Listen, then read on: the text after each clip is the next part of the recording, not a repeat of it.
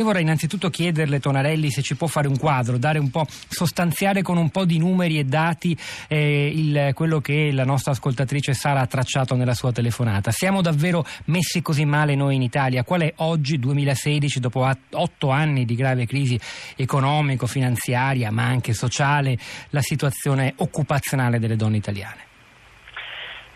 Realtà il tema è ovviamente molto complesso, però sì, non possiamo smentire quello che, che riportava l'ascoltatrice, il dato è veramente così drammatico.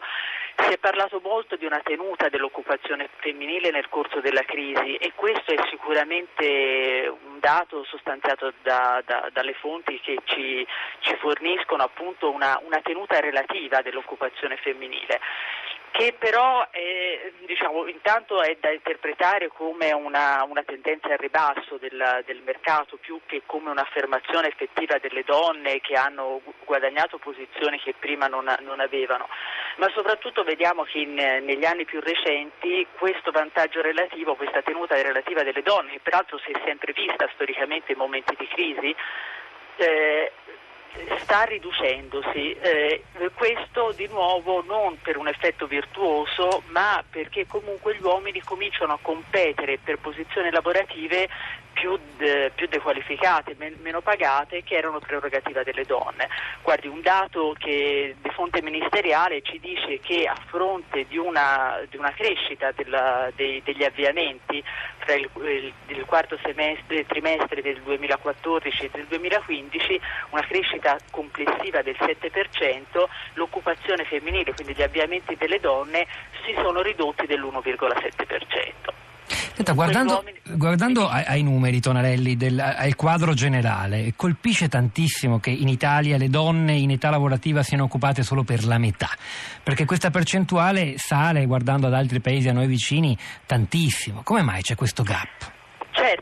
Attenzione peraltro, non è solo un problema di occupazione femminile, cioè quante donne fra coloro che cercano trovano effettivamente un lavoro. Il problema è tutto, tutta quella componente di donne che pure sono appunto una componente inferiore rispetto agli altri paesi europei, ma è soprattutto la, la, l'aspetto che caratterizza l'Italia in modo preoccupante e che ancora non è stato completamente risolto, anzi per certi aspetti si è aggravato, è la mancata partecipazione delle donne al mercato del lavoro, quindi coloro che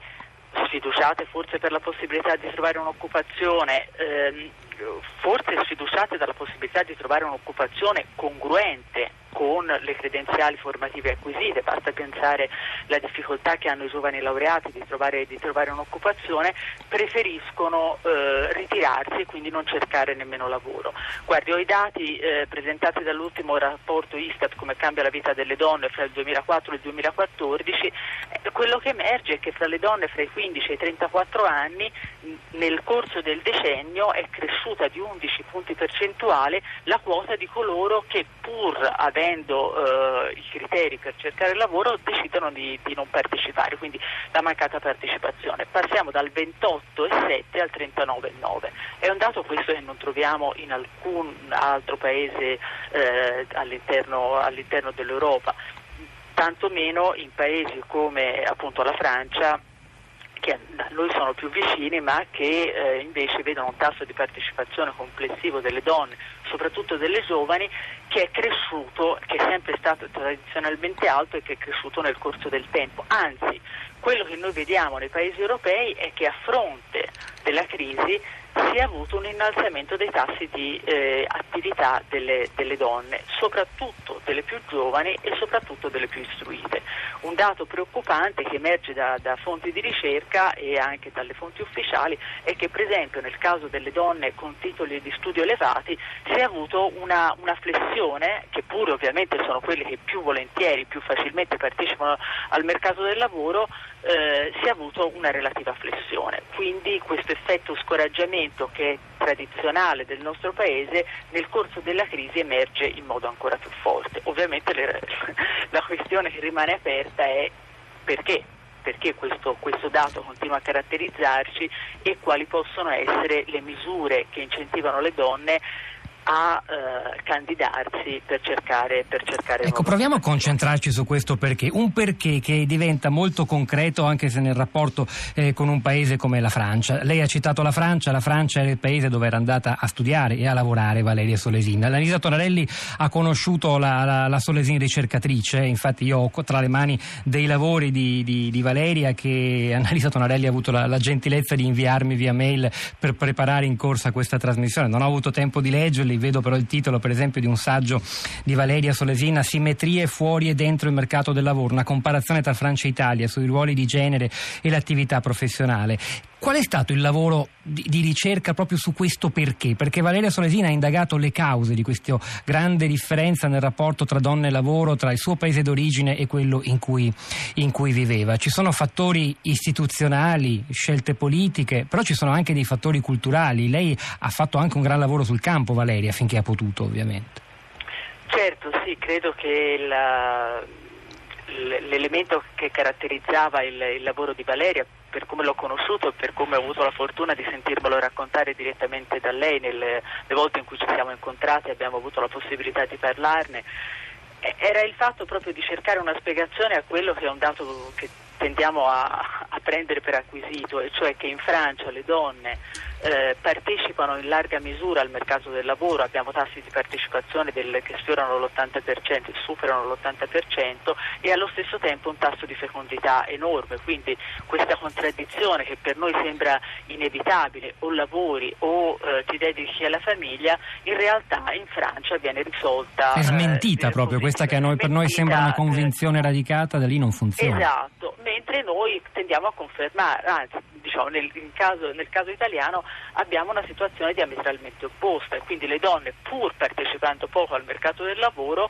fanno eh, pochi figli, quindi il tasso di fecondità è bassissimo. Dunque due situazioni estreme. Ma come ce la e... spieghiamo questa differenza così grande tra due paesi che confinano? Eh, esatto, ovviamente le, le, le, variabili in gioco sono tantissime, non è possibile individuarne una eh, sulle altre. Certo eh, diciamo, esistono, esistono, fattori legati all'organizzazione del mercato del lavoro, alle preferenze della domanda di lavoro, esistono sicuramente aspetti di carattere istituzionale e questo Valeria lo, mette, lo metteva in evidenza nel, nel suo lavoro. Però quindi ci sono politiche per la conciliazione, ci sono politiche fiscali che favoriscono la, eh, la numerosità delle famiglie, ci sono ehm,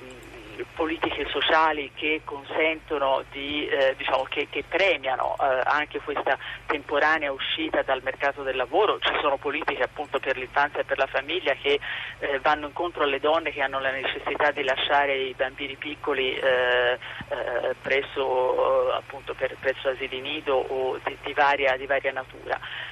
Però quello che noi, e quindi sono tutte cose che in Italia ancora stentano ad affermarsi, però l'aspetto interessante, qui ritorno più eh, nello specifico al lavoro di Valeria, è che queste scelte di carattere politico, queste scelte di carattere istituzionale sottendono una dimensione valoriale. Si fanno certe scelte perché sono le scelte che comunque corrispondono, rafforzano, eh, diciamo, corrispondono in qualche modo appunto rafforzano una dimensione culturale e, e di valore. Cioè traduco, le donne italiane e le donne francesi hanno valori diversi e per questo fanno scelte diverse di vita e di lavoro? non solo, le donne italiane e le donne francesi hanno valori diversi, ma vivono in società dove sono prevalenti valori diversi. Eh, insomma, i casi sono, sarebbero numerosi da citare da questo punto di vista, anche eh, legati all'attualità. Però eh, Valeria qui eh, appunto apportava il suo contributo nel, nel mostrare come eh, l'Italia e la Francia non sono lo stesso paese, non solo per le istituzioni che hanno, ma anche per i valori che sottostanno a queste, a queste, a queste, a queste. Allora, prendendo in considerazione delle fonti che sono quelle dell'European Value Studies, mostrava come per esempio eh, in Italia, contrariamente a quanto non avvenga in Francia, ma contrariamente a quanto non avvenga in tutti gli altri paesi europei,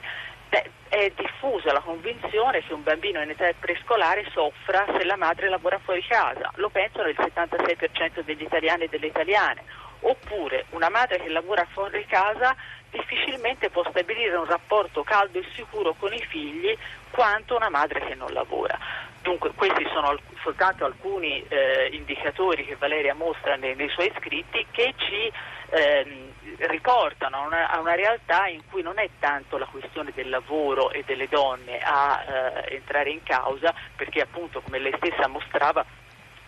anche in Italia le donne da, attribuiscono un enorme valore all'esperienza lavorativa, salvo quando si tratta di madri. Allora nel momento in cui la, la donna lavoratrice diventa madre, la priorità viene accordata al, al suo ruolo familiare. Cioè, come dire, in Francia c'è un'idea diversa, forse anche meno ansiosa della, della maternità e proprio per questo le francesi fanno più figli, oltre al fatto che sono più aiutate dai servizi e dalle istituzioni? Certo, diciamo che c'è una minore drammatizzazione tanto dell'esperienza lavorativa che di quella della maternità, che però ovviamente è, è, congruente con un certo tipo di contesto politico-istituzionale che consente questa, questa, questa attribuzione di, eh, di un'importanza relativa, nel senso sono esperienze della vita che si possono conciliare.